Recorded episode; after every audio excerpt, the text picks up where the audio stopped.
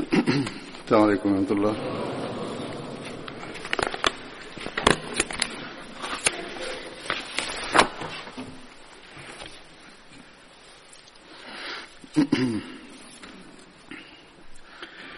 أشهد أن لا إله إلا الله وحده لا شريك له وأشهد أن محمدًا عبده ورسوله أما بعد فأعوذ بالله من الشيطان الرجيم بسم الله الرحمن الرحيم الحمد لله رب العالمين الرحمن الرحيم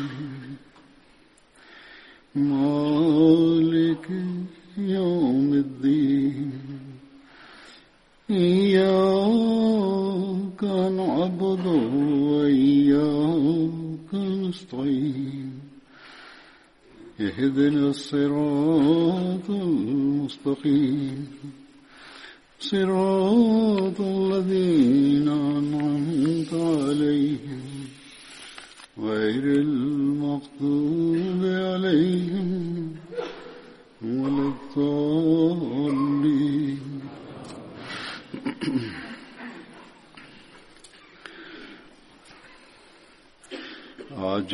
ഇന്ന് ഞാൻ വിവരിക്കുന്ന ബദരി സഹാബാക്കളിൽ ആദ്യത്തെ പേര് ഹസ്രത്ത് ഖിറാഷ് ബിൻ സിമ്മ അൻസാരി എന്നാണ്.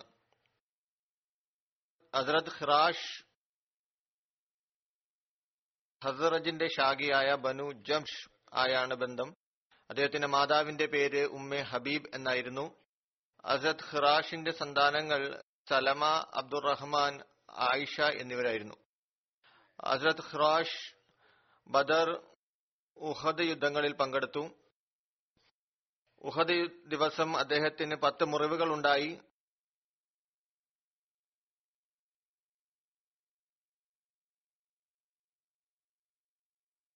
അദ്ദേഹം നബി സല്ലല്ലാഹു അലൈഹി വസല്ലം തിരുമേനിയുടെ പ്രഗത്ഭരായ അമ്പെയ്ത്തുകാരിൽ ഉൾപ്പെട്ടിരുന്നു. ബദർ യുദ്ധത്തിൽ ഹസ്രത്ത് ഖിറാഷ് നബി സല്ലല്ലാഹു അലൈഹി വസല്ലമിന്റെ മരുമകനായിരുന്ന അബുൽ ആസിനെ ബന്ദിയാക്കി, അതായത് യുദ്ധ തടവിലാക്കുകയുണ്ടായി. രണ്ടാമതായി വിവരിക്കുന്ന സഹാബിയുടെ പേര് ഉബൈദ് ബിൻ തൈഹാൻ എന്നാണ്. ഹസ്രത്ത് ഉബൈദ് ബിൻ തഹിയാന്റെ പേര് അതീഖ് ബിൻ തഹിയാൻ എന്നും പറയപ്പെടുന്നു. അദ്ദേഹത്തിന്റെ മാതാവിന്റെ പേര് ലൈല ബിൻത് അനീഖ് എന്നാണ്. അദ്ദേഹത്തിന്റെ പിതാവ് അബു ഹൈസിൻ ലൈആന്റെ സഹോദരനായിരുന്നു. ബനു അബ്ദൽ അഷ്അലിന്റെ ഉടമ്പടിയിൽ ഏർപ്പെട്ടിരുന്നു. ഹസ്രത്ത് ഉബൈദ് 70 അൻസാറുകളോടൊപ്പം ബൈഅത്തി അഖബയിൽ പങ്കെടുത്തിരുന്നു. റസൂലുള്ളാഹി സ്വല്ലല്ലാഹു അലൈഹി വസല്ലം അദ്ദേഹത്തിനും ഹസ്രത്ത് മസൂദ് ബിൻ റബീനുമിടയിൽ സാഹോദര്യ ബന്ധം സ്ഥാപിച്ചു. അദ്ദേഹം തന്റെ സഹോദരൻ അബുൽ ഹൈസമിനോടൊപ്പം ബദർ യുദ്ധത്തിൽ പങ്കെടുത്തു. അദ്ദേഹം ഉഹദ് യുദ്ധത്തിൽ ഷഹീദാക്കപ്പെട്ടു. അദ്ദേഹത്തെ ഇക്രിമ ബിൻ അബു ജഹലാണ് ഷഹീദാക്കിയത്. ഇതും പറയപ്പെടുന്നുണ്ട് അദ്ദേഹം സഫീൽ യുദ്ധത്തിൽ പോരാടിക്കൊണ്ടാണ് ഷഹീദാക്കപ്പെട്ടത്. അതിൽ ചെറിയ അഭിപ്രായ ഭിന്നതയുണ്ട്. എന്നിരുന്നാലും ഒരു സാമ്യത പുലർത്തുന്ന കാര്യം, 2 നിവേദനങ്ങളുടെ അടിസ്ഥാനത്തിലും അദ്ദേഹം ഷഹീദാക്കപ്പെട്ടിരുന്നു. അദ്ദേഹത്തിന്റെ സന്താനങ്ങളെ 2 ആൺമക്കൾ ഹസ്രത്ത് ഉബൈദുള്ള, ഹസ്രത്ത് അബാദ് എന്നിവരെ കുറിച്ച് പറയപ്പെടുന്നു. തബരിയുടെ അഭിപ്രായ പ്രകാരം ഹസ്രത്ത് അബാദിനും ബദർ യുദ്ധത്തിൽ പങ്കെടുക്കാൻ അവസരം ലഭിച്ചു.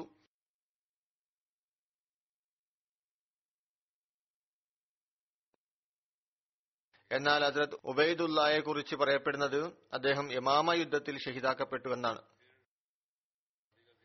ഇനി വിവരിക്കുന്ന സഹാബിയുടെ പേര് ഹസ്രത്ത് അബു ഹന്നാൻ മാലിക് ബിൻ അമർ എന്നാണ്. അബു ഹന്നാൻ അദ്ദേഹത്തിന്റെ വിളിപ്പേരായിരുന്നു. മാലിക് ബിൻ അമർ അദ്ദേഹത്തിന്റെ പേരായിരുന്നു. മുഹമ്മദ് ബിൻ ഉമർ വാഖദി അദ്ദേഹത്തെ ബദറിൽ പങ്കെടുത്ത സഹാബാക്കൾ ഉൾപ്പെടുത്തിയിരിക്കുന്നു. അദ്ദേഹത്തിന്റെ പേരിന്റെ കാര്യത്തിൽ അഭിപ്രായ ഭിന്നതകളുണ്ട്. ചില നിവേദനങ്ങളുടെ അടിസ്ഥാനത്തിൽ അദ്ദേഹത്തിന്റെ പേര് ആമിർ സാബിദ് ബിൻ നൊഹ്മാൻ എന്നും വിവരിക്കപ്പെട്ടിരിക്കുന്നു. അദ്ദേഹത്തിന്റെ വിളിപ്പേര് അബു ഹബാർ അബു ഹൈ എന്നും വിവരിച്ചിരിക്കുന്നു. എന്നാൽ മുഹമ്മദ് ബിൻ ഉമർ വാഖദി പറയുന്നു, അബു ഹന്നാൻ എന്ന വിളിപ്പേര് രണ്ട് ആളുകളെ കുറിച്ച് പറയപ്പെടുന്നുണ്ട്. ഒന്ന് ഹദ്രത്ത് അബു ഹബ്ബ ബിൻ റസിയ ബിൻ അമർ, രണ്ട് അബു ഹബ്ബ ബിൻ അമർ അൽ മഅസിനി. ഇവർ രണ്ടുപേരും ബദർ യുദ്ധത്തിൽ പങ്കെടുത്തിരുന്നില്ല. ബദറിൽ പങ്കെടുത്തവരിൽ ആരുടെയും വിളിപ്പേര് അബു ഹബ്ബ എന്നും ഉണ്ടായിരുന്നില്ല. എന്നാൽ ബദർ യുദ്ധത്തിൽ പങ്കെടുത്ത ആളിന്റെ പേര് അബു ഹന്ന എന്നായിരുന്നു. ഇത്തരത്തിൽ അദ്ദേഹത്തിന്റെ വാദത്തിന് തെളിവ് നൽകുന്നു. അബു ഹന്ന എന്ന് തന്നെയായിരുന്നു അദ്ദേഹത്തിന്റെ വിളിപ്പേര്. ഇനി വിവരിക്കുന്ന സഹാബിയുടെ പേര് ഹദ്രത്ത് അബ്ദുല്ല ബിൻ സയ്യിദ് ബിൻ സാലബ എന്നാണ്. അദ്ദേഹം ഹദ്രത്ത് അബ്ദുല്ല ബിൻ സയ്യിദ് അൻസാരി എന്നറിയപ്പെടുന്നു. അദ്ദേഹത്തിന്റെ വിളിപ്പേര് ഹദ്രത്ത് അബു മുഹമ്മദ് എന്നായിരുന്നു. പിതാവിന്റെ പേര് ഹദ്രത്ത് സയ്യിദ് ബിൻ സാലബ എന്നായിരുന്നു. ഇദ്ദേഹവും സഹാബിയായിരുന്നു. അൻസാർ ഗോത്രമായ ഖദർജിന്റെ ശാഖയ ബനു ജഷമുമായാണ് അദ്ദേഹത്തിന്റെ ബന്ധം. അദ്ദേഹം ബൈഅത്ത് അഖബയിൽ 70 അൻസാറുകളോടൊപ്പം പങ്കെടുത്തു. ബദർ, ഉഹദ്, ഖന്ദഖ് എന്നീ എല്ലാ യുദ്ധങ്ങളിലും നബി സല്ലല്ലാഹു അലൈഹി വസല്ലം തിരുമേനിയോടൊപ്പം പങ്കെടുത്തു. മക്കാ വിജയ സമയത്ത് അബു ഹാരിസ് ബിൻ ഹസ്റജിന്റെ പതാക അദ്ദേഹത്തിന്റെ പക്കലായിരുന്നു. ഹദ്രത്ത് അബ്ദുല്ല ബിൻ സയ്യിദ് ഇസ്ലാം സ്വീകരിക്കുന്നതിന് മുമ്പ് തന്നെ അറബി എഴുതാൻ വശമുള്ള വ്യക്തിയായിരുന്നു. എന്നാൽ അക്കാലഘട്ടത്തിൽ അറേബ്യയിൽ എഴുത്ത് അറിയുന്നവർ വളരെ വിരളമായിരുന്നു. വളരെ കുറച്ചു പേർക്ക് മാത്രമേ എഴുതാൻ അറിയുമായിരുന്നുള്ളൂ. അത് അബ്ദുല്ല ബിൻ സയ്യിദിന്റെ സന്താനങ്ങൾ മദീനയിലാണ് താമസിച്ചിരുന്നത്. അദ്ദേഹത്തിന്റെ ഒരു മകന്റെ പേര് മുഹമ്മദ് എന്നായിരുന്നു.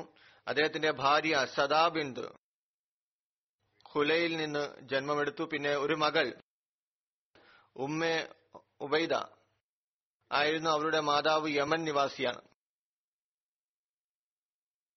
അദ്ദേഹത്തിന്റെ സഹോദരൻ ഹുറൈസ് ബിൻ സയ്യിദ് ആയിരുന്നു. അദ്ദേഹവും ബദരി സഹാബിയായിരുന്നു. അദ്ദേഹത്തിന്റെ ഒരു സഹോദരിയുടെ പേര് ഹുറൈബ ബിൻ സയ്യിദ് എന്നായിരുന്നു. അവരും സഹാബിയ ആയിരുന്നു. അത് അബ്ദുല്ല ബിൻ സയ്യിദ് സ്വപ്നത്തിൽ ബാങ്കിന്റെ വാക്കുകൾ അറിയിക്കപ്പെട്ട സഹാബിയായിരുന്നു. അങ്ങനെ അദ്ദേഹം നബി സല്ലല്ലാഹു അലൈഹി വസല്ലമയോട് ഈ കാര്യം പറഞ്ഞു.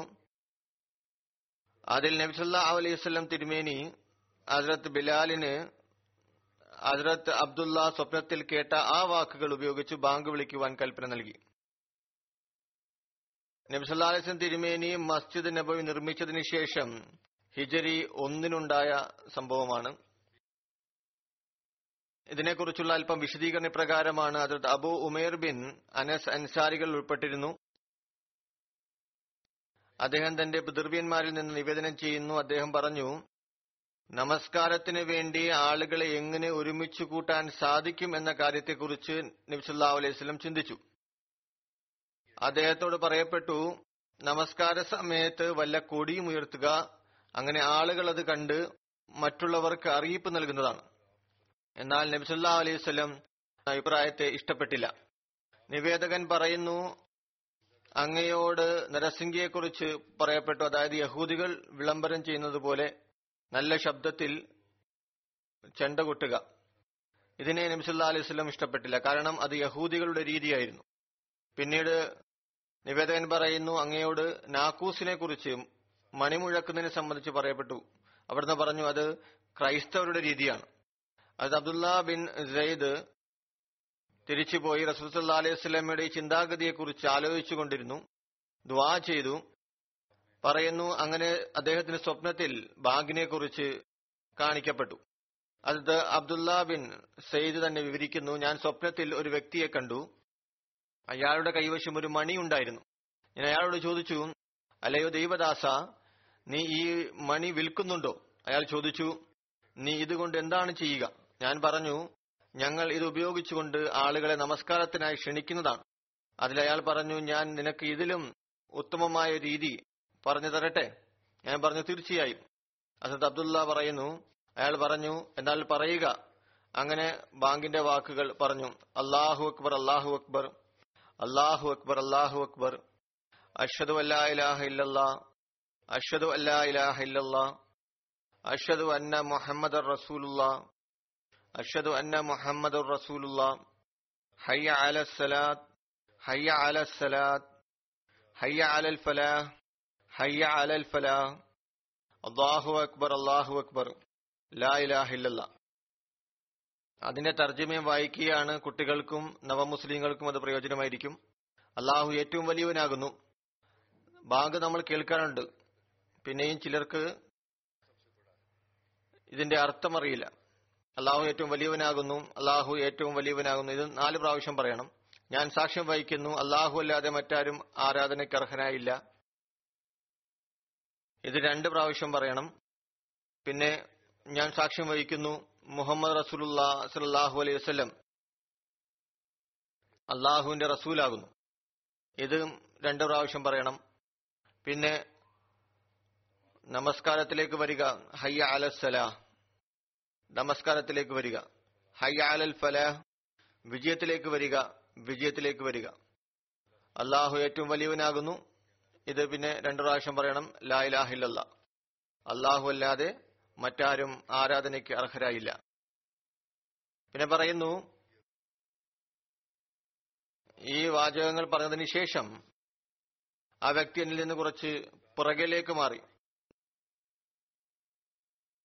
പിന്നെ പറഞ്ഞു, ഇനി നമസ്കാരത്തിനായി നിൽക്കുമ്പോൾ ഇതും പറയുക.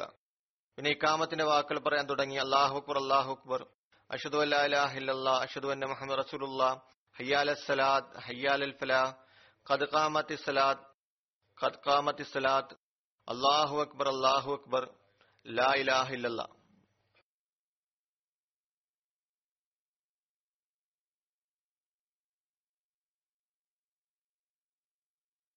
ബാങ്കിന്റെ അതേ വാക്കുകൾ തന്നെയാണ്.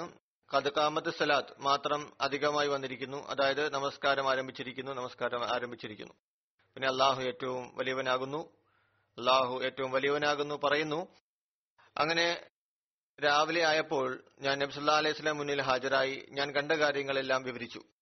നബി സല്ലല്ലാഹു അലൈഹി വസല്ലം പറഞ്ഞു, തീർച്ചയായും അള്ളാഹു ഉദ്ദേശിക്കുന്നതായാൽ ഇത് നല്ല സ്വപ്നമാകുന്നു. നീ ബിലാലിനോടൊപ്പം നിൽക്കുക, നീ കണ്ടതെല്ലാം പറഞ്ഞുകൊണ്ടിരിക്കുക. അദ്ദേഹം ഈ വാക്കുകളിലൂടെ ബാങ്ക് നൽകട്ടെ, കാരണം അദ്ദേഹത്തിന്റെ ശബ്ദം നിന്നേക്കാൾ ഉയർന്നതാണ്. അങ്ങനെ ഞാൻ ബിലാലിനോടൊപ്പം നിന്നു. ഞാൻ അദ്ദേഹത്തിന് പറഞ്ഞു കൊടുത്തുകൊണ്ടിരുന്നു. അതിന്റെ അടിസ്ഥാനത്തിൽ അദ്ദേഹം ബാങ്ക് നൽകിക്കൊണ്ടിരുന്നു. നിവേദകൻ വിവരിക്കുന്നു, ഹദ്റത്ത് ഉമർ ബിൻ ഖത്താബ് റളിയല്ലാഹു തആല അൻഹു ഈ ബാങ്ക് കേട്ടത് തന്റെ വീട്ടിൽ നിൽക്കുമ്പോഴായിരുന്നു. അദ്ദേഹം തന്റെ പുതപ്പും വലിച്ചുകൊണ്ട് പുറത്തു വന്നു. പറഞ്ഞു, അല്ലയോ അള്ളാഹുവിന്റെ ദൂതരെ, അങ്ങയെ സത്യത്തോടുകൂടിയ അയച്ച ആ അസ്തിത്വത്തെക്കൊണ്ട് സത്യം, അദ്ദേഹം കണ്ടത് തന്നെയാണ് ഞാനും കണ്ടത്. ഇത് കേട്ട് അവിടുന്ന് പറഞ്ഞു, സർവസ്തുതിയും അള്ളാഹുവിനാകുന്നു. മറ്റൊരു നിവേദനത്തിൽ വരുന്ന അവിടെ ഈ വാക്കുകൾ ലഭിക്കുന്നുണ്ട്. അതിൽ നബി സല്ലല്ലാഹു അലൈഹി വസല്ലം പറഞ്ഞു, സർവസ്തുതിയും അള്ളാഹുവിനാകുന്നു, ഈ കാര്യം ഉറച്ചതാകുന്നു. ഇതിനെക്കുറിച്ച് കൂടുതലായി സീറത്ത് ഖാതമുൻ നബീനിൽ ഹദ്റത്ത് മിർസ ബഷീർ അഹമ്മദ് സാഹിബ് വിവരിച്ചിട്ടുണ്ട്. വിവിധ ചരിത്രരേഖകളിൽ നിന്നുള്ളതാണ്. വിവരിക്കുന്നു, നമസ്കാരത്തിന് വിളംബരം നടത്തുകയോ അല്ലെങ്കിൽ ബാങ്കിന്റെ രീതിയോ ഉണ്ടായിരുന്നില്ല. സഹാബാക്കൾ സാധാരണ ഏകദേശ സമയം കണക്കാക്കി സ്വയം നമസ്കാരത്തിനായി ഒത്തുചേരുമായിരുന്നു. എന്നാൽ ഈ അവസ്ഥ വലിയ തൃപ്തികരമായിരുന്നില്ല. മസ്ജിദ് നബിയുടെ പണി പൂർത്തിയായപ്പോൾ ഈ ചോദ്യം കൂടുതൽ പ്രാധാന്യം അർഹിക്കുന്നതായി അനുഭവപ്പെട്ടു. അതായത്, എപ്രകാരം മുസ്ലിങ്ങളെ സമയത്ത് ഒരുമിച്ച് കൂട്ടാൻ സാധിക്കും? ഏതോ ഒരു സഹാബി ക്രൈസ്തവരെ പോലെ മണിമുഴക്കാം എന്ന അഭിപ്രായം പറഞ്ഞു. മറ്റൊരു സഹാബി യഹൂദികളെ പോലെ ചെണ്ട കൊട്ടാമെന്ന അഭിപ്രായം പറഞ്ഞു. മറ്റൊരു സഹാബി വേറെ എന്തോ പറഞ്ഞു. എന്നാൽ ഹദ്റത്ത് ഉമർ ഈ അഭിപ്രായം പറഞ്ഞു, ഏതെങ്കിലും ഒരാളെ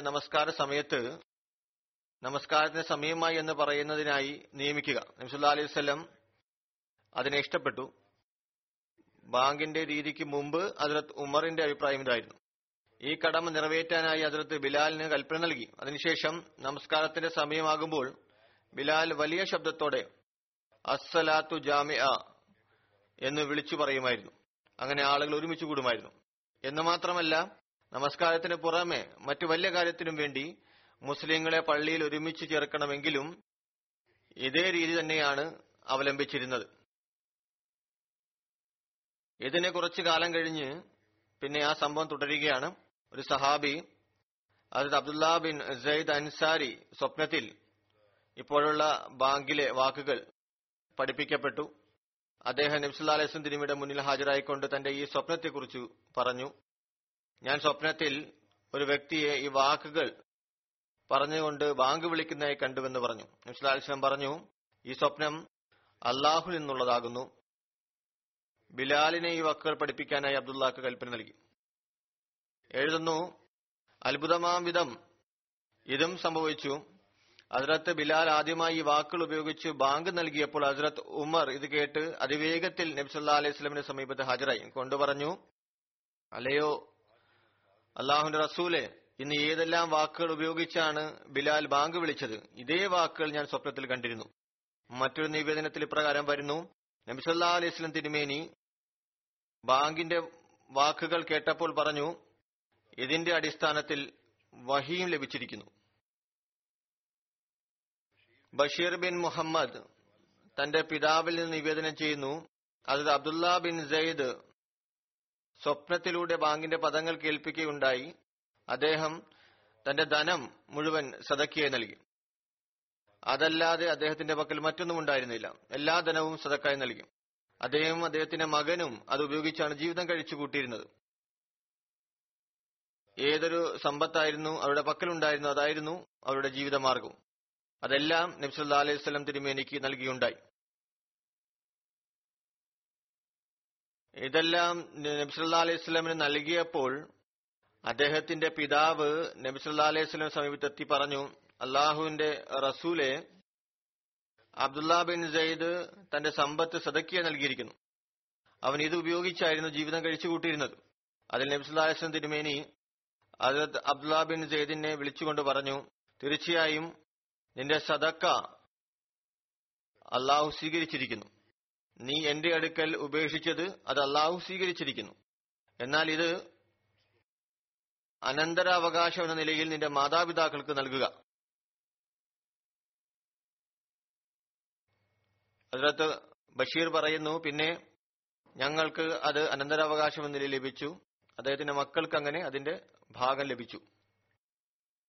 ഒരു അവസരത്തിൽ റസൂൽ സല്ലല്ലാഹു അലൈഹി വസല്ലം ഹസ്രത്ത് അബ്ദുല്ല ബിൻ സെയ്ദിന് തന്റെ നഖം തബറുക്ക് എന്ന നിലയിൽ നൽകിയിരുന്നു. ഇതിന്റെ വിശദീകരണ പ്രകാരമായിരുന്നു ഹസ്രത്ത് അബ്ദുല്ല ബിൻ സെയ്ദിന്റെ മകൻ വിവരിക്കുന്നു, അദ്ദേഹത്തിന്റെ പിതാവ് ഹജ്ജത്തുൽ വിദായുടെ അവസരത്തിൽ നബി സല്ലല്ലാഹു അലൈഹി വസല്ലമിന്റെ അടുക്കൽ മീനയിലെ ബലി കഴിപ്പിക്കുന്ന സ്ഥലത്ത് ബലി നൽകുന്ന സമയം ഹാജരായിരുന്നു. അദ്ദേഹത്തോടൊപ്പം മറ്റൊരു അൻസാർ കൂടി ഉണ്ടായിരുന്നു. റസൂൽ സല്ലല്ലാഹു അലൈഹി വസല്ലം ബലിമൃഗത്തെ വിതരണം ചെയ്തു. അബ്ദുല്ല ബിൻ സെയ്ദിനും തന്റെ അൻസാരിയായ കൂട്ടാളിക്കും ഒന്നും തന്നെ ലഭിച്ചില്ല. പിന്നെ റസൂലുള്ളാഹി സല്ലല്ലാഹു അലൈഹി വസല്ലം ഒരു തുണിയിൽ തന്റെ മുടി വടിച്ചിട്ടു. അതും ആളുകളിൽ വിതരണം ചെയ്തു. അതിനുശേഷം തന്റെ നഖം മുറിച്ചു. അത് അബ്ദുല്ല ബിൻ സെയ്ദിനും അദ്ദേഹത്തിന്റെ അൻസാർ സഹോദരനും നൽകുകയുണ്ടായി. ഹസ്രത്ത് ആയിഷ നിവേദനം ചെയ്യുന്നു, ഒരു വ്യക്തി നബി സല്ലല്ലാഹു അലൈഹി വസല്ലമയുടെ സമക്ഷം ഹാജരായിക്കൊണ്ട് പറഞ്ഞു, അല്ലാഹുവിന്റെ റസൂലെ, അല്ലാഹുവാണ്, തീർച്ചയായും അങ്ങ് എനിക്ക് എന്റെ സ്വന്തം വ്യക്തിത്വത്തെക്കാൾ പ്രിയങ്കരമാണ്, എന്റെ ജീവനേക്കാളും പ്രിയങ്കരമാണ്. അങ്ങ് തീർച്ചയായും എന്റെ കുടുംബത്തെക്കാളും എനിക്ക് പ്രിയങ്കരമാണ്. തീർച്ചയായും എന്റെ സന്താനങ്ങളെക്കാളും അങ്ങ് പ്രിയങ്കരമാണ്. ഞാൻ വീട്ടിലായിരിക്കുമ്പോൾ അങ്ങയെക്കുറിച്ച് ഓർക്കും. എനിക്ക് ക്ഷമിക്കാൻ സാധിച്ചില്ല. അങ്ങനെ ഞാൻ അങ്ങയുടെ മുമ്പിൽ ഹാജരായി. ഇപ്പോൾ ഞാൻ അങ്ങയെ കാണുന്നു. എനിക്ക് അങ്ങയുടെയും എന്റെയും മരണത്തെക്കുറിച്ച് ഓർമ്മ വന്നു. ഞാൻ മനസ്സിലാക്കി അങ്ങ് സ്വർഗത്തിൽ പ്രവേശിക്കുമ്പോൾ മറ്റ് നബിമാരോടൊപ്പം ഉയർന്ന സ്ഥാനത്തായിരിക്കും. എനിക്ക് ഭയം തോന്നി, കാരണം ഞാൻ സ്വർഗത്തിൽ പ്രവേശിക്കുമ്പോൾ അവിടെ ഞാൻ അങ്ങയെ കാണുകയില്ല.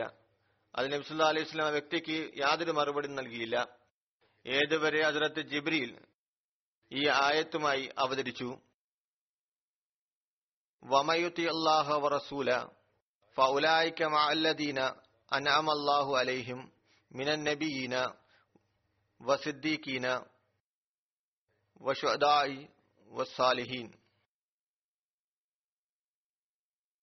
ആരാണ് അള്ളാഹുവിനെയും റസൂലിനെയും അനുസരിക്കുന്നത് അവർ തന്നെയാണ് അള്ളാഹു അനുഗ്രഹിച്ചവരോടൊപ്പം ഉണ്ടായിരിക്കുക. അതായത് നബിമാരും സിദ്ദീഖുമാരും ഷഹീദുമാരും സ്വാലിഹുമാരും എന്നിവരോടൊപ്പം ഈ ആയത്തിനെ നാം ഒരു തെളിവെന്ന നിലയിലും സമർപ്പിക്കാറുണ്ട്. നബി സല്ലല്ലാഹു അലൈഹി വസല്ലമയെ പിൻപറ്റുന്നത് മൂലം ശരീഅത്ത് കൂടാതെയുള്ള നുബുവത്തിന്റെ സ്ഥാനം കരസ്ഥമാകുന്നതാണ്. അങ്ങയെ പിൻപറ്റുന്നത് മൂലം ഒരു വ്യക്തി സ്വാലിഹത്തിന്റെ സ്ഥാനത്ത് നിന്ന് പുരോഗതി നേടി നുബുവത്തിന്റെ സ്ഥാനം വരെ എത്തിച്ചേരുന്നതാണ്. എന്തായാലും നുബുവത്തിന്റെ സ്ഥാനം ശരീഅത്ത് അല്ലാതെയാണെങ്കിലും ശരി, നബി സല്ലല്ലാഹു അലൈഹി വസല്ലമയുടെ ദാസത്തിലാണെങ്കിൽ അതും വലിയൊരു സ്ഥാനമാകുന്നു. അള്ളാഹു ആർക്കാണ് അത് ഉദ്ദേശിക്കുന്നത് അത് നൽകുന്നതാണ്. വാഗ്ദത്ത മസീഹിനെ കുറിച്ചും സ്വയം നബി സല്ലല്ലാഹു അലൈഹി വസല്ലം നബിയുല്ലാഹ് എന്ന പദമാണ് ഉപയോഗിച്ചിരിക്കുന്നത്. അതിനാൽ ഹദ്റത്ത് മസീഹ് അലൈഹി സ്വലാത്തു വസ്സലാമിനെ നമ്മൾ നബി സല്ലല്ലാഹു അലൈഹി വസല്ലമയുടെ ദാസത്വത്തിൽ ശരീഅത്തില്ലാത്ത നബിയായി വിശ്വസിക്കുന്നു. ഇത് നബി സല്ലല്ലാഹു അലൈഹി വസല്ലം തിരുമേനിയുടെ ഖാതമെ നുബുവത്തിന്റെ സ്ഥാനത്തിന് യാതൊരു മംഗലമേൽപ്പിക്കുകയില്ല, മറിച്ച് അങ്ങയുടെ സ്ഥാനം ഉയരുകയാണ് ചെയ്യുക. ഇനി നുബുവത്ത് അങ്ങയുടെ ദാസത്തിലൂടെ മാത്രമാണ് ലഭിക്കുക. ഈ അർത്ഥം നമ്മൾ മാത്രമല്ല നൽകുന്നത്, മറിച്ച് ആദ്യകാല ഔലിയാക്കളും ഇത് തന്നെയാണ് വിശദീകരിച്ചിട്ടുള്ളത്. ഇമാം റാഗിബും ഇതിന് ഇതേ അർത്ഥം തന്നെയാണ് നൽകിയിരിക്കുന്നത്. നബി സല്ലല്ലാഹു അലൈഹി വസല്ലം തിരുമേനിക്ക് ശേഷം ശരീഅത്തില്ലാത്ത നബിക്ക് അങ്ങയുടെ ദാസത്തിലൂടെ വരാൻ സാധിക്കുന്നതാണ്. ഈ ആയത്തിന്റെ അടിസ്ഥാനത്തിൽ ഈ കാര്യവും ഞാൻ പറഞ്ഞതിന്റെ ഉദ്ദേശം അക്കാര്യം കൂടി വ്യക്തമാകുക എന്നതാണ്. അല്ലാമ സർഖാനി എഴുതുന്നു, വിവിധ തഫ്സീറുകളിൽ ഈ സംഭവം നബി സല്ലല്ലാഹു അലൈഹി വസല്ലമിന്റെ അടിമ ഹദ്റത്ത് സുബാനെ കുറിച്ചാണ് ലഭിക്കുന്നത്. എന്നാൽ തഫ്സീർ ജംബുൽ ഹയാത്തിൽ മഖാത്തിൽ സുലൈമാന്റെ അനുബന്ധമായി എഴുതുന്നു, ഇത് അബ്ദുല്ല ബിൻ സെയ്ദ് അൻസാരിയായിരുന്നു, അദ്ദേഹം സ്വപ്നത്തിൽ ബാങ്കിനെ കുറിച്ച് കണ്ടിരുന്നു. അല്ലാമ സർക്കാനി എഴുതുന്നു, ഇക്കാര്യം ശരിയാണെങ്കിൽ രണ്ടുപേരും ഇക്കാര്യം നബി സല്ലല്ലാഹു അലൈഹി വസല്ലമയോട് പറഞ്ഞിരിക്കാൻ സാധ്യതയുണ്ട്, അതിൽ ഈ ആയത്ത് അവതരിച്ചതുമായിരിക്കാം. അതുപോലെ നബി സല്ലല്ലാഹു അലൈഹി വസല്ലമയുടെ മറ്റു പല അനുചരന്മാരും ഈ കാര്യം പറഞ്ഞതായും നിവേദനങ്ങൾ ലഭിക്കുന്നുണ്ട്. ആദ്യം വിവരിച്ച സംഭവത്തെ കൂടാതെ തഫ്സീറുകളിൽ ഹദ്റത്ത് സുബാന്റെ സംഭവത്തെക്കുറിച്ചും ഇക്കാര്യം വിവരിക്കപ്പെട്ടിരിക്കുന്നു. അതിന്റെ വിശദീകരണ പ്രകാരമാണ് ഹദ്റത്ത് സുബാന് നബി സല്ലല്ലാഹു അലൈഹി വസല്ലം തിരുമേനിയോട് അതിരറ്റ സ്നേഹമായിരുന്നു. അദ്ദേഹത്തെ വിട്ട് ഒരുപാട് ദൂരത്തേക്ക് യാത്ര ചെയ്തിരുന്നില്ല.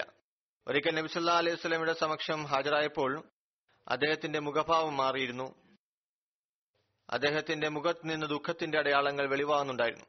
അത് നബി സല്ലല്ലാഹു അലൈഹി വസല്ലം ചോദിച്ചു, എന്ത് കാരണത്താലാണ് നിനക്ക് ഭാവവ്യത്യാസം ഉണ്ടായിരിക്കുന്നത്? അത് സുബാൻ പറഞ്ഞു, അല്ലാഹുവിന്റെ റസൂലെ, എനിക്ക് യാതൊരു അസുഖമോ രോഗമോ ഇല്ല, മറിച്ച് എനിക്ക് അങ്ങയെ കാണാൻ സാധിച്ചിരുന്നില്ല. അതായത് കുറച്ചു കാലമായി നബി സല്ലല്ലാഹു അലൈഹി വസല്ലമയെ കണ്ടിരുന്നില്ല. അതിലെനിക്ക് ശക്തമായ ഭയം അനുഭവപ്പെടാൻ തുടങ്ങി. ഏതുവരെ അങ്ങയെ കാണുന്നില്ലയോ അതിലെനിക്ക് ആഖിറത്തെക്കുറിച്ച് ഓർമ്മ വന്നു. വീണ്ടും എനിക്ക് ഭയം അധികരിച്ചു.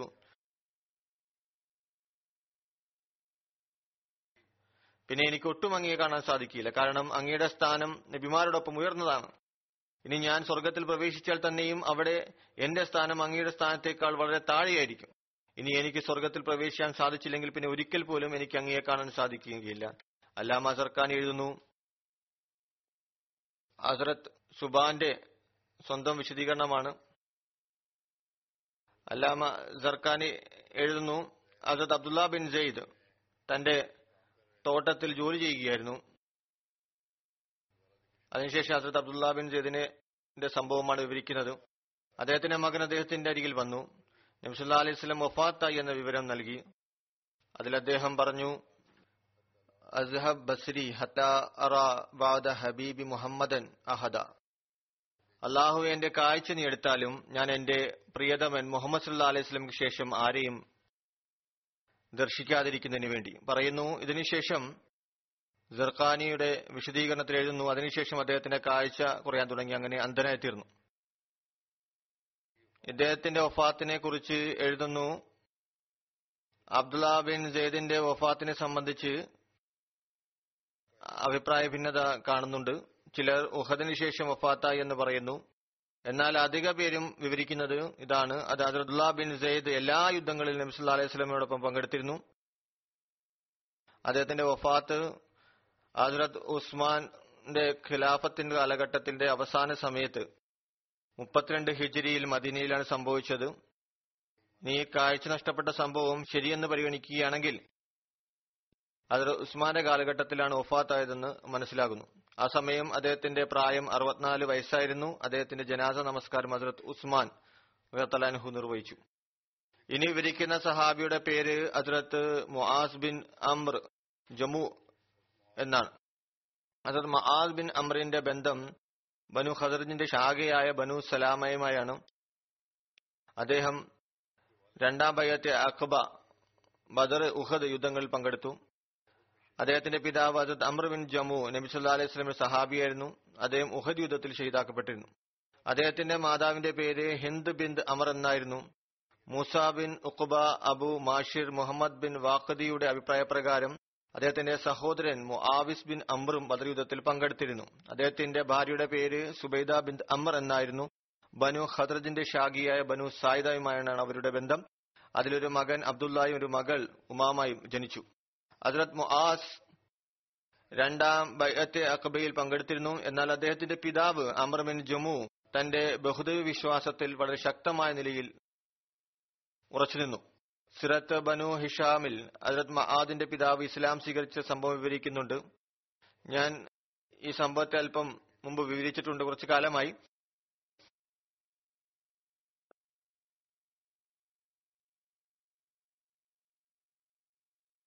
രണ്ടാം ബൈഅത്ത് അഖബയിൽ പങ്കെടുത്ത ആളുകൾ തിരിച്ച് മക്കയിലെത്തിയപ്പോൾ അവർ ഇസ്ലാമിനെ നല്ല നിലയിൽ പ്രചരിപ്പിച്ചു. എന്നാൽ അവരുടെ സമൂഹത്തിലെ ചില മുതിർന്ന ആളുകൾ അവിടെ ശിർക്ക് പരമായിട്ടുള്ള വിശ്വാസത്തിൽ ഉറച്ചു നിന്നു. അതിലൊരാൾ അംർ ബിൻ ജമു ഉണ്ടായിരുന്നു. അദ്ദേഹത്തിന്റെ മകൻ ഹസ്രത്ത് മുആദ് ബിൻ അമർ രണ്ടാം ബൈഅത്ത് അഖബയിൽ പങ്കെടുത്തിരുന്നു. തദവസരത്തിൽ റസൂൽ സല്ലല്ലാഹു അലൈഹി വസല്ലമയിൽ ബൈഅത്ത് ചെയ്തിരുന്നു. അമർ ബിൻ ജമു ബനു സലാമയുടെ നേതാക്കളിൽ ഉൾപ്പെട്ടിരുന്നു. അവിടെ മുതിർന്ന ആളുകളിൽ ഒരാളായിരുന്നു. അദ്ദേഹം തന്റെ വീട്ടിൽ തടി കൊണ്ട് ഒരു ബിംബത്തെ ഉണ്ടാക്കി വെച്ചിരുന്നു. ആ കാലഘട്ടത്തിലെ പ്രധാനികൾ അപ്രകാരം ചെയ്തിരുന്നു. അതിനെ മനാത്ത് എന്നാണ് വിളിക്കുക. അതിന്റെ ബിംബം തയ്യാറാക്കി ആദരിക്കുകയും പൂജിക്കുകയും ചെയ്തിരുന്നു. ബനു സലാമയിലെ ചില യുവാക്കൾ ഇസ്ലാം സ്വീകരിച്ചു. അതിൽ അംർ ബിൻ ജമുവിന്റെ മകൻ മആദ് ബിൻ അംറും ഉണ്ടായിരുന്നു. ഇസ്ലാം സ്വീകരിച്ച ഈ യുവാക്കളിൽ അദ്ദേഹം ഉൾപ്പെട്ടിരുന്നു. രണ്ടാം ഉഖബയിൽ പങ്കെടുത്തിരുന്നു. ആ ആളുകൾ രാത്രി അംർ ബിൻ ജമുവിന്റെ വിഗ്രഹശാലയിൽ പ്രവേശിച്ച് ബിംബത്തെയും എടുത്തുകൊണ്ടുവന്നു. അത് ബനു സലാമയുടെ ചവറുകൾ നിക്ഷേപിക്കാനായി നിർമ്മിച്ച കുഴിയിൽ കമഴ്ത്തി ഇട്ടു, അതായത് വലിച്ചെറിഞ്ഞു. രാവിലെ അമർ ഉണർന്നപ്പോൾ പറഞ്ഞു, നിനക്ക് നാശമുണ്ടാകട്ടെ, ആരാണ് നമ്മുടെ ആരാധ്യ വസ്തുവിനോട് ശത്രുത കാണിച്ചത്? അവർക്ക് നാശം. പിന്നെ അതിനന്വേഷിച്ചു കൊണ്ട് പുറപ്പെട്ടു. അതിനെ ലഭിച്ചപ്പോൾ അത് കഴുകി വൃത്തിയാക്കി. എന്നിട്ട് പറഞ്ഞു, നിന്നോട് ഇപ്രകാരം ചെയ്യുന്നത് ആരാണെന്ന് എനിക്കറിയില്ല. അറിഞ്ഞിരുന്നുവെങ്കിൽ അയാളെ തീർച്ചയായും ഞാൻ അപമാനിക്കുന്നതാണ്. പിന്നെ രാത്രിയാകുമ്പോൾ അമർ ഉറങ്ങാൻ കിടക്കും. അദ്ദേഹത്തിന്റെ മകൻ അതേ പ്രവൃത്തി തുടരും. പിന്നെ രാവിലെ അമർ ബിൻ ജമു ഉണരുമ്പോൾ വീണ്ടും ബുദ്ധിമുട്ടി അതിനെ കണ്ടെത്തുകയും വൃത്തിയാക്കുകയും ചെയ്തിരുന്നു. ഇത്തരത്തിൽ ഒരുപാട് ദിവസങ്ങൾ അങ്ങനെ കഴിഞ്ഞപ്പോൾ അമർ ബിൻ ജമു എവിടെയാണ് ആ വിഗ്രഹത്തെ ഉപേക്ഷിക്കപ്പെട്ടിരുന്നത് അവിടെ നിന്നെടുത്തു. പിന്നെ അതിനെ കഴുകി വൃത്തിയാക്കിയ ശേഷം തന്റെ വാൾ കൊണ്ടുവന്നു അതിന്റെ കഴുത്തിൽ തൂക്കിയിട്ടു. എന്നിട്ട് പറഞ്ഞു, അല്ലാഹുവാണ്, എനിക്കറിയില്ല നിന്നോട് ഇത്തരത്തിൽ പ്രവർത്തിക്കുന്ന ആരാണ്. നിനക്ക് കഴിവുണ്ടെങ്കിൽ നീ തന്നെ അത് തടയുക. നിന്റെ പക്കൽ ഈ ആയുധം വെക്കുന്നു. അതായത് ബിംബത്തിന്റെ അടുത്ത് ആയുധം വെച്ചു. അങ്ങനെ രാത്രി ആയപ്പോൾ അമർ ഉറങ്ങി. ഈ യുവാക്കൾ, അതിൽ അദ്ദേഹത്തിന്റെ മകനും ഉണ്ടായിരുന്നു, ആ വിഗ്രഹത്തെ മുമ്പ് ചെയ്തപോലെ തന്നെ അതിനോട് പെരുമാറി. കഴുത്തിൽ നിന്ന് ആയുധം മാറ്റി ഒരു ചത്ത നായുടെയോടൊപ്പം ഒരു കയറിൽ കെട്ടി അബൂ സലാമയുടെ ആ പഴയ കുഴിയിലേക്ക് വലിച്ചെറിഞ്ഞു. അതിൽ ചവറും മറ്റും ഉപേക്ഷിച്ചിരുന്നു. രാവിലെ അമർ ബിൻ ജമു എഴുന്നേറ്റപ്പോൾ അദ്ദേഹത്തിന് തന്റെ വിഗ്രഹത്തെ വെക്കുന്ന സ്ഥലത്ത് അതിനെ കണ്ടില്ല. പിന്നെ അതിനന്വേഷിച്ച് ഇറങ്ങി അങ്ങനെ ചത്ത ഒരു നായോടൊപ്പം കെട്ടിയ നിലയിൽ ചവറുകൾ ഉപേക്ഷിച്ചിരിക്കുന്ന ഒരു കുഴിയിൽ കിടക്കുന്നത് കണ്ടു. ഈ ദൃശ്യം അദ്ദേഹം കണ്ടപ്പോൾ അദ്ദേഹത്തിന് യാഥാർത്ഥ്യം മനസ്സിലായി. അദ്ദേഹത്തിന്റെ സമൂഹം അദ്ദേഹത്തിന് ഇസ്ലാമിന്റെ അധ്യാപനം കേൾപ്പിച്ചിരുന്നു. അങ്ങനെ അള്ളാഹുവിന്റെ കാരുണ്യത്താൽ അദ്ദേഹം ഇസ്ലാം സ്വീകരിച്ചു. ഇബ്നു ഹിഷാമിന്റെ ചരിത്ര പുസ്തകത്തിൽ ഈ സംഭവം ഇപ്രകാരമാണ് എഴുതിയിരിക്കുന്നത്: വിഗ്രഹത്തിന് ആയുധം കൊണ്ടൊന്നും തന്നെ ചെയ്യാൻ സാധിച്ചില്ല. അത്തരം ദൈവത്തെ പൂജിക്കുന്നത് കൊണ്ട് എന്ത് ഫലമാണ് ലഭിക്കുക? അതത് മആദ് ബിൻ അംർ ബിൻ ജമു അബൂജഹലിനെ വധിക്കുന്നവരിൽ ഉൾപ്പെട്ടിരുന്നു. ബുഖാരിയുടെ നിവേദനത്തിൽ എഴുതിയിരിക്കുന്നു, സാലിബ് ബിൻ ഇബ്രാഹിം തന്റെ പിതാമഹൻ അബ്ദുറഹ്മാൻ ബിൻ ഔഫിൽ നിന്ന് നിവേദനം ചെയ്യുന്നു. അദ്ദേഹം പറയുന്നു, ബദർ യുദ്ധത്തിൽ ഞാൻ സഫിൽ നിൽക്കുകയായിരുന്നു. ഞാൻ എന്റെ ദൃഷ്ടി ഇടതു വലതു വശത്തേക്ക് പായിച്ചു. രണ്ട് അൻസാരികളായ കുട്ടികളെയാണ് ഞാൻ കണ്ടത്. അവരുടെ വയസ്സ് വളരെ കുറവായിരുന്നു. എന്നാൽ ഞാൻ ഇതിലും മുതിർന്ന യുവാക്കളായ ആളുകളുടെ മധ്യത്തിലായിരുന്നുവെങ്കിൽ എന്നാഗ്രഹിച്ചു പോയി. അപ്പോൾ തന്നെ അതിലൊരാൾ എന്നെ കൈകൊണ്ട് തോണ്ടി വിളിച്ചു, നിങ്ങൾക്ക് അബൂജഹലിനെ അറിയാമോ? ഞാൻ പറഞ്ഞു, അതെ. മകനെ, നിനക്ക് അറിഞ്ഞിട്ട് എന്തിനാണ്? അവർ പറഞ്ഞു, അയാൾ നബി സല്ലല്ലാഹു അലൈഹി വസല്ലമയെ ചീത്ത വിളിക്കാറുണ്ടായിരുന്നുവെന്ന് എനിക്കറിയാൻ കഴിഞ്ഞു. എന്റെ ജീവൻ ആരുടെ കൈവശമാണോ ഉള്ളത് അവനെ കൊണ്ട് സത്യം, ഞാൻ അയാളെ കാണുകയാണെങ്കിൽ ആരുടെ വിധിയാണ് ആദ്യം നിർണയിച്ചിരിക്കുന്നത്? അയാൾ മരിക്കുന്നതുവരെ ഞങ്ങൾ പരസ്പരം ദൃഷ്ടിയിൽ നിന്ന് മാറുകയില്ല. ഞാൻ അതിൽ വളരെ അത്ഭുതപ്പെട്ടു. പിന്നെ അടുത്തയാൾ എന്നെ കൈകൊണ്ട് അമർത്തി. അയാളും എന്നോട് ഇത് തന്നെ ചോദിച്ചു. അല്പസമയം കഴിഞ്ഞതേയുള്ളൂ, ഞാൻ അബൂജഹലിനെ ആളുകളെ വലയം ചെയ്യുന്നതായി കണ്ടു. ഞാൻ പറഞ്ഞു, ആ കാണുന്നതാണ് നിങ്ങൾ അന്വേഷിച്ചയാൾ. ഇത് കേട്ട ഉടൻ അവർ രണ്ടുപേരും വാളുമെടുത്ത് അയാളുടെ അടുത്തേക്ക് പാഞ്ഞു. അയാളെ ആക്രമിച്ചു കൊലപ്പെടുത്തി. അവർ രണ്ടുപേരും തിരിച്ച് നബി സല്ലല്ലാഹു അലൈഹി വസല്ലമയുടെ അടുക്കലെത്തി അങ്ങേക്ക് വിവരം നൽകി. അവിടുന്ന് ചോദിച്ചു, നിങ്ങൾ ആരാണ് അയാളെ വധിച്ചത്? രണ്ടുപേരും പറഞ്ഞു, ഞങ്ങളാണ് അയാളെ വധിച്ചത്. അവിടുന്ന് പറഞ്ഞു, നിങ്ങൾ ആയുധങ്ങൾ വൃത്തിയാക്കിയോ? ഇല്ല. പിന്നെ അവിടുന്ന് വാളുകൾ കണ്ടുകൊണ്ട് പറഞ്ഞു, നിങ്ങൾ രണ്ടുപേരും ചേർന്ന് അയാളെ വധിച്ചിരിക്കുന്നു. അയാളുടെ യുദ്ധം മുതൽ മആദ് ബിൻ അംർ ബിൻ ജമുഇന് ലഭിക്കുന്നതാണ്.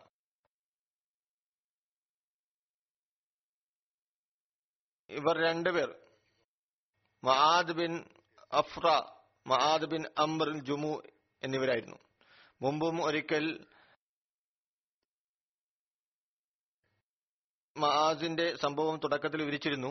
ഇവിടെ ഒരു സംശയം ഉണ്ടായേക്കാം. ഈ കൊലപ്പെടുത്തിയ സംഭവം തഫറൂഖെ ഖുത്ബെ ഹദീസിൽ സീറത്തിൽ വിവരിച്ചതാണ്.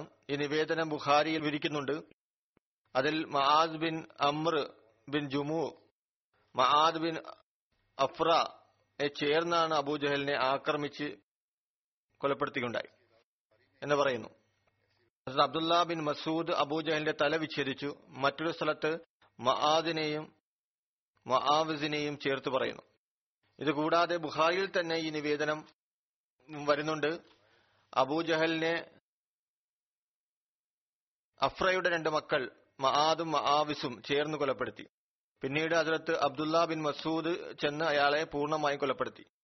ബുഖാരിയുടെ ഒരു നിവേദനത്തിൽ അതിന്റെ വിശദീകരണം ഇപ്രകാരം ലഭിക്കുന്നു. ഹദ്റത്ത് അനസ് വിവരിക്കുന്നു, നബി കരീം സല്ലല്ലാഹു അലൈഹി വസല്ലം ബദർ യുദ്ധ ദിവസം പറഞ്ഞു, അബൂജഹലിന്റെ അവസ്ഥ എന്താണ് എന്ന് നോക്കി വരിക. ഹദ്റത്ത് ഇബ്നു മസൂദ് ചെന്ന് നോക്കുമ്പോൾ അഫ്രായുടെ രണ്ട് മക്കൾ മആദും മഅവിസും ചേർന്ന് വാളുകൊണ്ട് ആക്രമിച്ചു. മരണത്തിന്റെ വക്കിലായിരുന്നു. ഹദ്റത്ത് ഇബ്നു മസൂദ് ചോദിച്ചു, നീയാണോ അബൂജഹൽ? ഹദ്റത്ത് ഇബ്നു മസഊദ് പറയുന്നു, അദ്ദേഹം അബൂജഹലിന്റെ താടി പിടിച്ചു. അബൂജഹൽ പറയാൻ തുടങ്ങി, നീ വധിച്ചവൽ ഇതിനേക്കാളും മികച്ച വ്യക്തി ഉണ്ടായിരുന്നു. അതോ ഈ വ്യക്തിയേക്കാൾ മികച്ച വല്ല വ്യക്തിയെയും അയാളുടെ സമൂഹം കൊലപ്പെടുത്തിയിട്ടുണ്ടോ? ഈ രണ്ട് നിവേദനങ്ങളും ബുഖാരിയിൽ നിന്ന് ലഭിക്കുന്നു. മആദിന്റെ പേര് വരുന്നു. മറ്റൊരു സ്ഥലത്ത് മആസിന്റെയും മുആവിസിന്റെയും പേരുകൾ വരുന്നു. മറ്റൊരിടത്ത് രണ്ടുപേരുടെയും പിതാവിന്റെ പേര് വ്യത്യാസമാണ്. പിന്നെ ഒരുപോലെ ഒരേ പിതാവിന്റെ രണ്ട് മക്കളാണെന്ന് പറയുന്നു.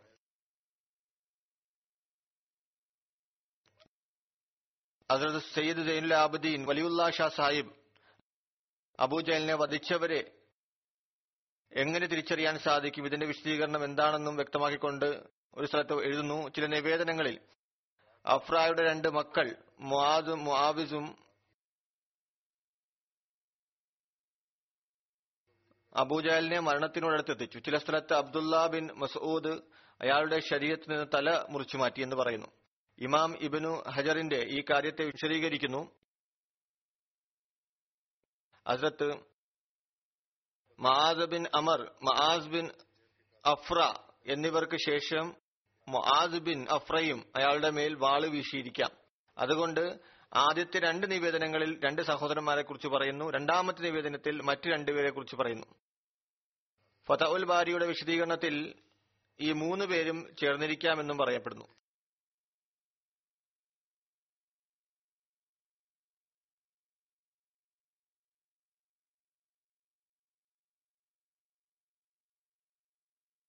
അല്ലാമ ബദറുദ്ദീൻ ഐനി അബൂജഹലിനെ വധിച്ചവരെ സംബന്ധിച്ച് വിശദീകരിച്ചുകൊണ്ട് പറയുന്നു, അബൂജഹലിനെ Muadh bin Amr bin ജമൂ, Muadh bin AHPRA, ഹസ്രത്ത് അബ്ദുല്ല ബിൻ മസൂദ് എന്നിവർ ചേർന്ന് വധിക്കുകയുണ്ടായി. ഹസ്രത്ത് അബ്ദുല്ല അയാളുടെ തല മുറിച്ചു മാറ്റി. നബി സല്ലല്ലാഹു അലൈഹി വസല്ലമയുടെ സമക്ഷം ഹാജരായി.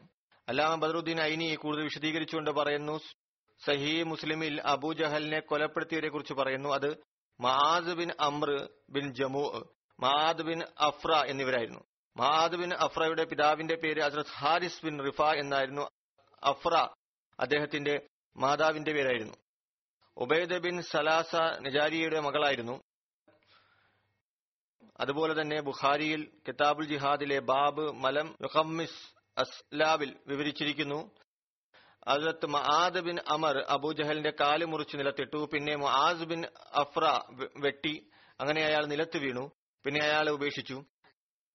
അയാളിൽ കുറച്ച് ജീവൻ ബാക്കിയുണ്ടായിരുന്നു. പിന്നീട് അബ്ദുല്ല ബിൻ മസൂദ് അയാളെ വെട്ടി തല മുറിച്ചു മാറ്റി. പിന്നെ എഴുതുന്നു, ഈ കാര്യങ്ങൾ എല്ലാം ഇവിടെ ഒരുമിച്ച് വിവരിക്കുവാനുള്ള കാരണം ചോദിക്കുകയാണെങ്കിൽ ഇവർ എല്ലാവരും ഒരുമിച്ചാണ് അബൂജഹലിനെ വധിച്ചത് എന്നതുകൊണ്ട് തന്നെയാണ്. സർഖാനിയുടെ ഒരു നിവേദനത്തിന്റെ അടിസ്ഥാനത്തിൽ ഹസ്രത്ത് അബ്ദുല്ല ബിൻ മസൂദ് അബൂജഹലിനെ കണ്ടപ്പോൾ അയാൾ അവസാന ശ്വാസം വലിച്ചുകൊണ്ടിരിക്കുകയായിരുന്നു. അപ്പോൾ അബ്ദുല്ല ബിൻ മസൂദ് തന്റെ കാല് അബൂജഹലിന്റെ കഴുത്തിൽ വെച്ചുകൊണ്ട് പറഞ്ഞു, അള്ളാഹുവിന്റെ പ്രതിയോഗി അള്ളാഹു നിന്നെ അപമാനിച്ചിരിക്കുന്നു. അപ്പോൾ അബൂജഹൽ അഹങ്കാരത്തോടുകൂടി പറഞ്ഞു, ഞാൻ അപമാനിതനായിട്ടില്ല, നീ എന്നേക്കാളും ഉയർന്ന വല്ല വ്യക്തിയെയും വധിച്ചിട്ടുണ്ടോ, എനിക്ക് ഇതിൽ യാതൊരു അപമാനവും തോന്നുന്നില്ല. പിന്നെ അബൂജഹൽ ചോദിച്ചു, യുദ്ധഭൂമി ആർക്കാണ് ലഭിച്ചത്, എന്നോട് പറയുക, വിജയം നേടിയതാരാണ്? ഹസ്രത്ത് അബ്ദുല്ല ബിൻ മസൂദ് മറുപടിയായി പറഞ്ഞു, അള്ളാഹും അവന്റെ റസൂലും വിജയിച്ചിരിക്കുന്നു.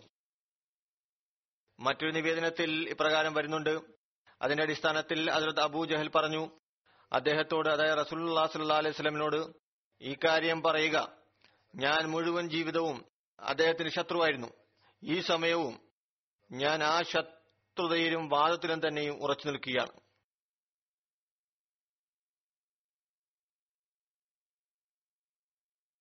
ഹസ്രത്ത് അബ്ദുല്ല ബിൻ മസൂദ് അബൂജഹലിന്റെ തല മുറിച്ചു മാറ്റി. അയാളുടെ തലയുമായി നബി സല്ലല്ലാഹു അലൈഹി വസല്ലം സമീപത്ത് ഹാജരായി. നബി സല്ലല്ലാഹു അലൈഹി വസല്ലം പറഞ്ഞു, ഏതുപോലെ ഞാൻ അള്ളാഹുവിന്റെ മുന്നിൽ എല്ലാ നബിമാരെക്കാളും ശ്രേഷ്ഠനും ആദരണീയമാകുന്നു, എന്റെ സമൂഹവും മറ്റു സമുദായങ്ങളെക്കാൾ ശ്രേഷ്ഠവും ഉത്തമവുമാകുന്നു. അതുപോലെ ഈ ഉമ്മത്തിലെ ഫിറഔൻ ബാക്കി എല്ലാ ഉമ്മത്തിലെയും ഫിറൌനേക്കാളും കാഠിന്യവും ശത്രുതയും പുലർത്തുന്നതായിരിക്കും. അതിന് കാരണം ഹത്താ ഇദാ അദ്റകഹു അൽ വറഖു ഖാല ആമന്തു അന്നഹു ലാ ഇലാഹ ഇല്ലല്ലദി ആമന്തു ബിഹി ബനു ഇസ്രായേൽ. വിശുദ്ധ ഖുർആനിൽ വിവരിക്കുന്നു, സൂറ യൂനുസിലുള്ളതാണ്, സമുദ്രം വന്ന് വിഴുങ്ങാൻ തുടങ്ങിയപ്പോൾ ഫിറോൻ പറഞ്ഞു, ഞാൻ വിശ്വസിക്കുന്നു. ഏതൊന്നിലാണോ ബനി ഇസ്രായേൽ വിശ്വസിക്കുന്നത്? ഈ ഉമ്മത്തിലെ ഫിറഔൻ ശത്രുതയിലും കാഠിന്യത്തിലും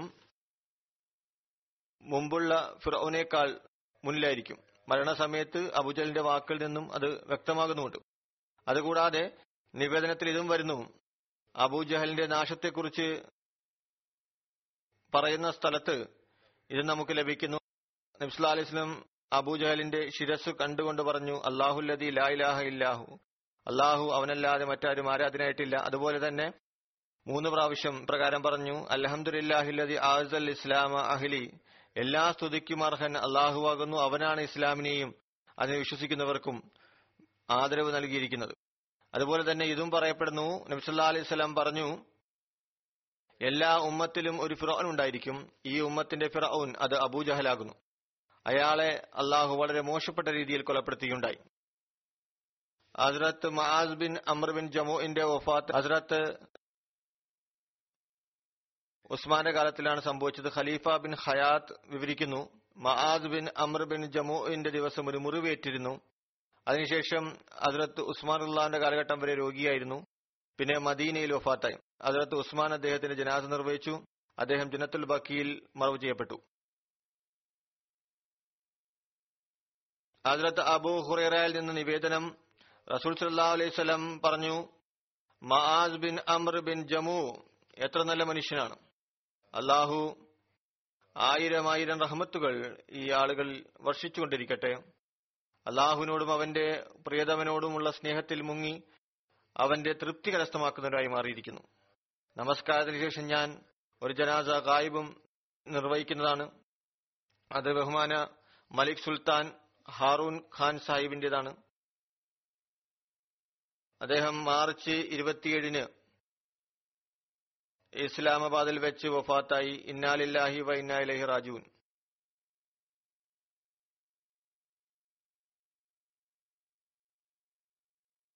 അദ്ദേഹത്തിന്റെ മൂത്ത മകൻ ഖലീഫത്തുൽ മസീഹ് റാബിയുടെ മരുമകനാണ്.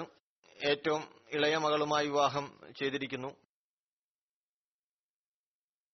മലിക് സുൽത്താൻ ഹാറൂൺ സാഹിബ് ജന്മനാ അഹമ്മദിയായിരുന്നു. അദ്ദേഹത്തിന്റെ പിതാവിന്റെ പേര് കർണൽ മലിക് സുൽത്താൻ മുഹമ്മദ് ഖാൻ എന്നായിരുന്നു. അദ്ദേഹം തന്റെ 23-ാമത്തെ വയസ്സിൽ 1923-ൽ ഹസ്രത്ത് മുസ്ലിം മൗദിന്റെ കരങ്ങളിൽ ബൈഅത്ത് ചെയ്തു. അദ്ദേഹം തന്റെ കുടുംബത്തിലെ ഏക അഹമ്മദിയായിരുന്നു. പിന്നീട് അദ്ദേഹത്തിന്റെ വിവാഹം ഹസ്രത്ത് മുസ്ലിം മൗദ് റളിയല്ലാഹു തആല അൻഹു ചൗധരി ഫതഹ് മുഹമ്മദ് സാഹിബ് നിയാലിന്റെ മകൾ ബഹുമാനി ആയിഷ സിദ്ദീഖ സാഹിബുമായി നടത്തി. ഈ കുടുംബങ്ങൾ പഞ്ചാബിലെ വലിയ ആദരണീയ കുടുംബങ്ങളായി കണക്കാക്കപ്പെട്ടിരുന്നു. നവാബ് കുടുംബങ്ങളായിരുന്നു. ഇവരുടെ മലിക് അമീർ ഖാൻ പടിഞ്ഞാറൻ പാകിസ്ഥാനിലെ ഗവർണറായിരുന്നു. നവാബ് കാലാബാഗ് എന്ന പേരിൽ പ്രസിദ്ധനായിരുന്നു. അദ്ദേഹം കർണൽ മലിക് സുൽത്താൻ സാഹിബ് മുഹമ്മദ് സാഹിബിന്റെ പിതൃവ്യ പുത്രനായിരുന്നു. അദ്ദേഹത്തിന്റെ പിതാമഹന്റെ പേര് മലിക് സുൽത്താൻ സുർഖൈൽ ഖാൻ എന്നായിരുന്നു. അന്ന് ബ്രിട്ടീഷ് ഭരണമായിരുന്നു. ഇന്ത്യയും പാകിസ്ഥാനും കോളണികളായിരുന്നു. അന്ന് ഇവർക്ക് നവാബികളായതിനാൽ ഒരു പ്രത്യേക സ്ഥാനം നൽകിയിരുന്നു. അദ്ദേഹം തന്റെ മകൻ മലിക് സുൽത്താൻ മുഹമ്മദ് ഖാൻ സാഹിബിന് ശേഷം 4-5 വർഷം കഴിഞ്ഞപ്പോൾ അഹമ്മദിയത്ത് സ്വീകരിക്കുവാൻ ഭാഗ്യം ലഭിച്ചു. പ്രകൃതം നന്മയുള്ളതായിരുന്നു. ഭൗതികരായിട്ട് കൂടി ദീനിലേക്ക് ഒരു ചായ്വുണ്ടായിരുന്നു. അള്ളാഹു ആ നന്മ കാരണം അദ്ദേഹത്തിന് അഹമ്മദിയത്ത് സ്വീകരിക്കുവാനുള്ള ഭാഗ്യം നൽകി. സുൽത്താൻ ഹാറൂൺ സാഹിബിന്റെ വിവാഹം ചൗധരി അബ്ദുൽ ഹമീദ് സാഹിബിന്റെ ജോമാൻ ജി എം എന്റെ മകൾ സബീഹ ഹമീദ് സാഹിബ് ആയി നടന്നു. അതത് ഖലീഫത്തുൽ മസീഹ് സാലിസ് ഇദ്ദേഹത്തിന് നിക്കാഹ് നിർവഹിച്ചു. അതത് ഖലീഫത്തുൽ മസീഹ് സാലിസ് നിക്കാഹിന്റെ അവസരത്തിൽ ഇപ്രകാരം പറഞ്ഞു, ചൗധരി ഫതഹ് മുഹമ്മദ് സാഹിബ് സിയാൽ എന്നോട് ഇംഗ്ലിസ്ഥാനിലെ ആദ്യ മുബല്ലിഗായിരുന്നു, എന്നോട് വലിയ ഔദാര്യം കാണിച്ച വ്യക്തിയാണ്. അത് ഖലീഫത്തുൽ മസീഹ് സാലിസ് പറയുന്നു, എന്റെ ചെറുപ്രായത്തിൽ അനുഭവജ്ഞാനം കുറവായിരുന്ന കാലയളവിൽ എന്നെയും ഒപ്പം കൂട്ടി എന്റെ അനുഭവങ്ങൾക്ക് വലിയ വിശാലത നൽകിയ വ്യക്തിയാണ്. ഗ്രാമത്തിൽ വസിക്കുന്നവർക്കായി എന്റെ മനസ്സിൽ നിറഞ്ഞിരുന്ന താല്പര്യം അത് പ്രകടിപ്പിക്കുവാനും എനിക്ക് ചൗധരി ഫതഹ് മുഹമ്മദ് സിയാൽ സാഹിബിനോടൊപ്പം താമസിച്ച കാരണത്താൽ സാധിച്ചു. അത് ഖലീഫത്തുൽ മസീഹ് സാലിസാണ് പറയുന്നു. ഇപ്പോഴും വല്ല സാധാരണ ഗ്രാമവാസിയെ കണ്ടുമുട്ടുമ്പോൾ യാതൊരു സങ്കോചം കൂടാതെ സംസാരിക്കുവാനും അതിൽ സന്തോഷം കണ്ടെത്തുവാനും സാധിക്കുന്നുണ്ട്. അതൊരു പട്ടണവാസിയെ കണ്ടുമുട്ടുമ്പോൾ അനുഭവപ്പെടാറില്ല. കാരണം പട്ടണവാസികൾ പ്രകടനാത്മകത പ്രകടമായിരിക്കുന്നു. അവരുടെ ഈ ശീലം കാരണം അവരുമായി കൂടിക്കാഴ്ച നടത്തുമ്പോൾ അറിയാതെ തന്നെ നമ്മളിലും അതേ പ്രകടനാത്മകത ഉണ്ടാവാൻ തുടങ്ങുന്നു. പറയുന്നു, ഇന്ന് ഞാൻ ഈ അഭിവന്ദനായ ഔദാര്യ വ്യക്തിയുടെ മകളുടെ മകൻ മലക് സുൽത്താൻ ഹാറൂൺ ഖാൻ ഇബ്നു കർണൽ സുൽത്താൻ മുഹമ്മദ് ഖാൻ സാഹിബിന്റെ നിക്കാഹ് വിളംബരം ചെയ്യുകയാണ്. പിന്നീട് പറയുന്നു, സുഹൃത്തുക്കൾ ദുആ ചെയ്യുക. ഏതുപോലെ നമ്മുടെ പൂർവികർ യാതൊരു മടിയും അലസതയും കൂടാതെ ദീനീ സേവനത്തിൽ മുഴുകിയോ അതേ വികാരം സേവനത്തിന്റെ കാര്യത്തിലും അതുപോലെ ത്യാഗത്തിന്റെ കാര്യത്തിലും ഇവരുടെ തലമുറകളിലും നിലനിർത്തട്ടെ. അത് കൂടുതൽ പ്രകടവുമായി ആയിരിക്കട്ടെ. ഇന്ന് അദ്ദേഹത്തിന്റെ ഈ വഫാത്തിൽ വിവരിച്ച കാര്യം മലിക് ഹാറൂൺ സാഹിബ് മർഹൂമിന്റെ മക്കൾക്കും അള്ളാഹു അഹമ്മദിയത്തിനോടും ഖിലാഫത്തിനോടും ആ ബന്ധമുണ്ടാക്കുക മാത്രമല്ല കൂട്ടിയുറപ്പിക്കുവാനും തൗഫീഖ് നൽകുമാറാകട്ടെ. അദ്ദേഹത്തിന് 3 ആൺമക്കളും 3 പെൺമക്കളുമാണുള്ളത്. മുമ്പ് പറഞ്ഞതുപോലെ മൂത്ത മകൻ സുൽത്താൻ മുഹമ്മദ് ഖാൻ സാഹിബ് അത് ഖലീഫത്തുൽ മസീഹ് റാബിന്റെ മരുമകനാണ്. പ്രദേശത്തെ ദരിദ്രരെ വലിയ നിലയിൽ സഹായിച്ചിരുന്നു. പ്രധാനമായും ആവശ്യക്കാരായ സ്ത്രീകളോട് വലിയ ഔദാര്യം കാണിച്ചിരുന്നു. സ്ത്രീകൾ പറയുന്നു, മലിക് സാഹിബിന്റെ ജീവിതത്തിൽ ഞങ്ങൾ ആ പ്രദേശത്ത് സുരക്ഷിതരായിരുന്നു എന്ന് മനസ്സിലാക്കിയിരുന്നു. ഇപ്പോൾ അദ്ദേഹത്തിന്റെ വഫാത്തിന് ശേഷം ഞങ്ങൾക്ക് ഭയം അനുഭവപ്പെടാൻ തുടങ്ങിയിരിക്കുന്നു. അട്ടക് എന്ന പ്രദേശത്ത് ശത്രുതയും വളരെ കൂടുതലാണ്. കഠിനഹൃദരായ ഒരുപാട് ആളുകളുണ്ട് അവിടെ.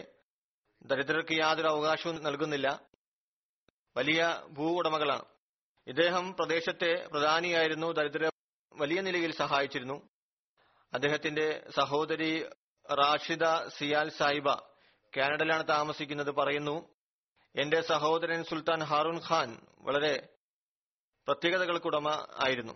അഹമ്മദിയത്തിന്റെ കാര്യത്തിൽ വലിയ അഭിമാനം പ്രകടിപ്പിച്ചിരുന്നു. ഖിലാഫത്തിനായി ജീവൻ ത്യജിക്കാൻ തയ്യാറായ സുഹൃത്തുക്കൾക്ക് നല്ല സുഹൃത്തും ശത്രുക്കൾക്ക് ഭയവുമായിരുന്നു. ദരിദ്രരോടും പാവപ്പെട്ടവരുടെയും കൈത്താങ്ങായിരുന്നു. പറയുന്നു, ഒരിക്കൽ ഖലീഫത്തുൽ മസീഹ് റാബി എനിക്കൊരു കത്തിൽ എഴുതി, നിങ്ങളുടെ പിതാവ് അഹമ്മദിയത്തിന്റെ ഊരിപ്പിടിച്ച വാളായിരുന്നു കർണൽ സുൽത്താൻ മുഹമ്മദ് ഖാൻ സാഹിബ്. നിങ്ങളുടെ മറ്റ് സഹോദരങ്ങളിലും ഈ നിറം കാണുന്നുണ്ട്.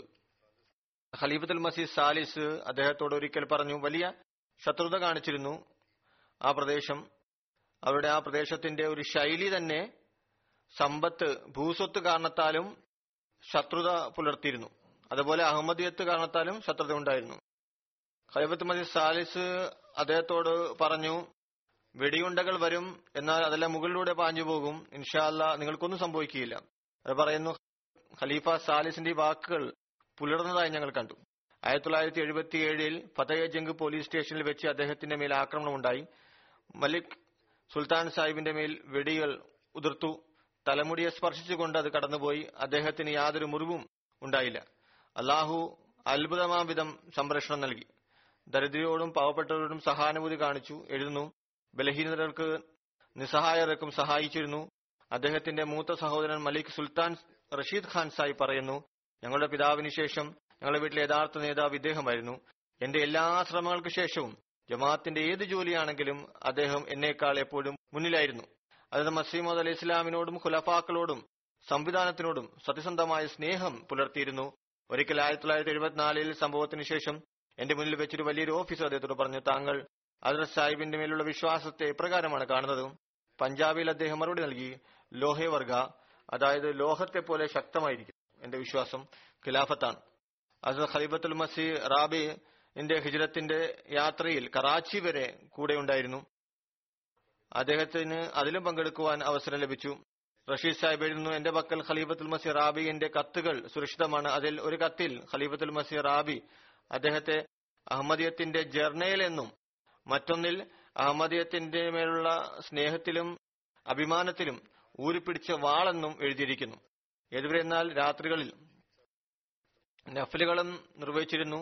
വിശുദ്ധ ഖുർആനുമായുള്ള ബന്ധമുണ്ടായിരുന്നു. റഷീദ് സാഹിബ് എഴുതുന്നു, വളരെ കുറച്ചു പേർക്ക് മാത്രം ഇതിനെക്കുറിച്ച് അറിവുള്ളൂ. അതിനെക്കുറിച്ച് ഒരിക്കലും പറയുമായിരുന്നില്ല. എന്നാൽ ഈ 2 കാര്യത്തിലും വലിയ കൃത്യത പാലിച്ചിരുന്നു. അദ്ദേഹത്തിന്റെ മൂത്ത സഹോദരൻ എഴുതുന്നു, 2016 എനിക്ക് ശക്തമായ അസുഖം ബാധിച്ചില്ലായിരുന്നുവെങ്കിൽ എനിക്കും ഇക്കാര്യം ഒരുപക്ഷെ അറിയുമായിരുന്നില്ല. രോഗം കാരണം ഞങ്ങൾ 2 പേരും ഒരേ മുറിയിൽ 4 മാസക്കാലം ഒരുമിച്ച് താമസിച്ചു. ആ ദിവസങ്ങളിൽ എനിക്ക് എഴുന്നേൽക്കാനും ഇരിക്കാനും പ്രയാസമായിരുന്നു. എന്നോടൊപ്പം താമസിച്ചു ഒരു മുറിയിൽ എന്നെ പരിചരിച്ചു. പിന്നെ അദ്ദേഹത്തിന്റെ തിലാവത്തും നഫലുകളിലുള്ള കൃത്യതയും വിവരണങ്ങൾക്കപ്പുറമാണ്. അദ്ദേഹത്തോട് പറഞ്ഞു, വല്ല ജോലിക്കാരെ നിയമിക്കാം, നിങ്ങൾ എന്തിനാണ് ബുദ്ധിമുട്ടുന്നത്, അയാൾ എന്നെ നോക്കിക്കോളും. അദ്ദേഹം പറഞ്ഞു, ഞാൻ താങ്കളുടെ അടുക്കലുള്ളപ്പോൾ ഒരു ജോലിക്കാരന്റെയും ആവശ്യമില്ല. പിന്നെ റഷീദ് സാഹിബ് എഴുതുന്നു, വലിയ ജനങ്ങൾക്ക് ഉപകാരിയായിരുന്നു. എല്ലാ തരത്തിലുള്ള 9-10 സ്കൂളുകൾ നിർമ്മിച്ചു. വരുമാനം കൂടുതൽ ലഭിക്കാത്ത അവസരങ്ങളിൽ സ്കൂളിനു വേണ്ടി പണം നൽകുമായിരുന്നു. ജോലിക്കാരോടൊപ്പം സ്വയം ജോലി ചെയ്തു. എന്നിട്ട് പറഞ്ഞു, നിങ്ങളെക്കാൾ ഞാൻ കൂടുതൽ ജോലി ചെയ്യുന്നു. ഞാൻ നവാബിന്റെ മകനാണെന്നോ വലിയ ഭൂ ഉടമയാണെന്നോ ഉള്ള വിചാരം തന്നെ അദ്ദേഹത്തിന് ഉണ്ടായിരുന്നില്ല. അദ്ദേഹത്തിന്റെ മകൾ സുൽത്താന കാശിഫ് എഴുതുന്നു, എന്റെ പിതാവ് ഖിലാഫത്തിനോട് സ്നേഹവും ആത്മാർത്ഥതയും പുലർത്തിയിരുന്ന വ്യക്തിയായിരുന്നു. അത് രഹസ്യമായ കാര്യമല്ല. ഓർമ്മ വെച്ച നാൾ മുതൽ പിതാവിൽ നിന്ന് ലഭിച്ച പാഠം, എപ്പോഴും അള്ളാഹുവിൽ പ്രതീക്ഷ അർപ്പിക്കുക, ജീവിതത്തിലെ എല്ലാ കാര്യത്തിലും ദുആയോടുകൂടി പൂർത്തിയാക്കുക, ദുആ ഇല്ലെങ്കിൽ ഒന്നും തന്നെയില്ല. അള്ളാഹുൽ അങ്ങേയറ്റം പ്രതീക്ഷ അർപ്പിച്ചിരുന്നു. അങ്ങേയറ്റം ധൈര്യവും ധീരതയും പ്രകടിപ്പിച്ച മനുഷ്യനായിരുന്നു. അള്ളാഹു അല്ലാതെ മറ്റാരെയും ഭയന്നിരുന്നില്ല. സൃഷ്ടി സേവനത്തിലും എപ്പോഴും മുഴുകിയിരുന്നു. അദ്ദേഹത്തിന്റെ മകൻ സുൽത്താൻ മുഹമ്മദ് ഖാൻ പറയുന്നു, എന്റെ പിതാവ് ഒരുപാട് സോഷ്യൽ വർക്ക് ചെയ്തിരുന്നു. 8 നിർമ്മിച്ചു, 2 ഖബർസ്ഥാന് വേണ്ടി ഭൂമി നൽകി, 8 സ്കൂളുകൾക്ക് വേണ്ടി ഭൂമി നൽകി, എണ്ണമറ്റ ആളുകളെയും പാവപ്പെട്ടവർക്കും ജോലി നൽകി. അവർക്ക് എപ്പോഴും ഉപകാരപ്പെട്ടുകൊണ്ടിരുന്നു. അള്ളാഹു കാരുണ്യത്തോടും മഹ്ഫിറത്തോടും കൂടി പെരുമാറട്ടെ. അദ്ദേഹത്തിന്റെ സന്താനങ്ങൾക്കും നന്മകളിൽ നിലനിർത്തുമാറാകട്ടെ. ജമാഅത്തിനോട് ഖിലാഫത്തിനോടും ബന്ധം പുലർത്തുന്നവരാകട്ടെ. ജനാസ ഞാൻ പറഞ്ഞതുപോലെ നമസ്കാരത്തിന് ശേഷം നിർവഹിക്കുന്നതാണ്.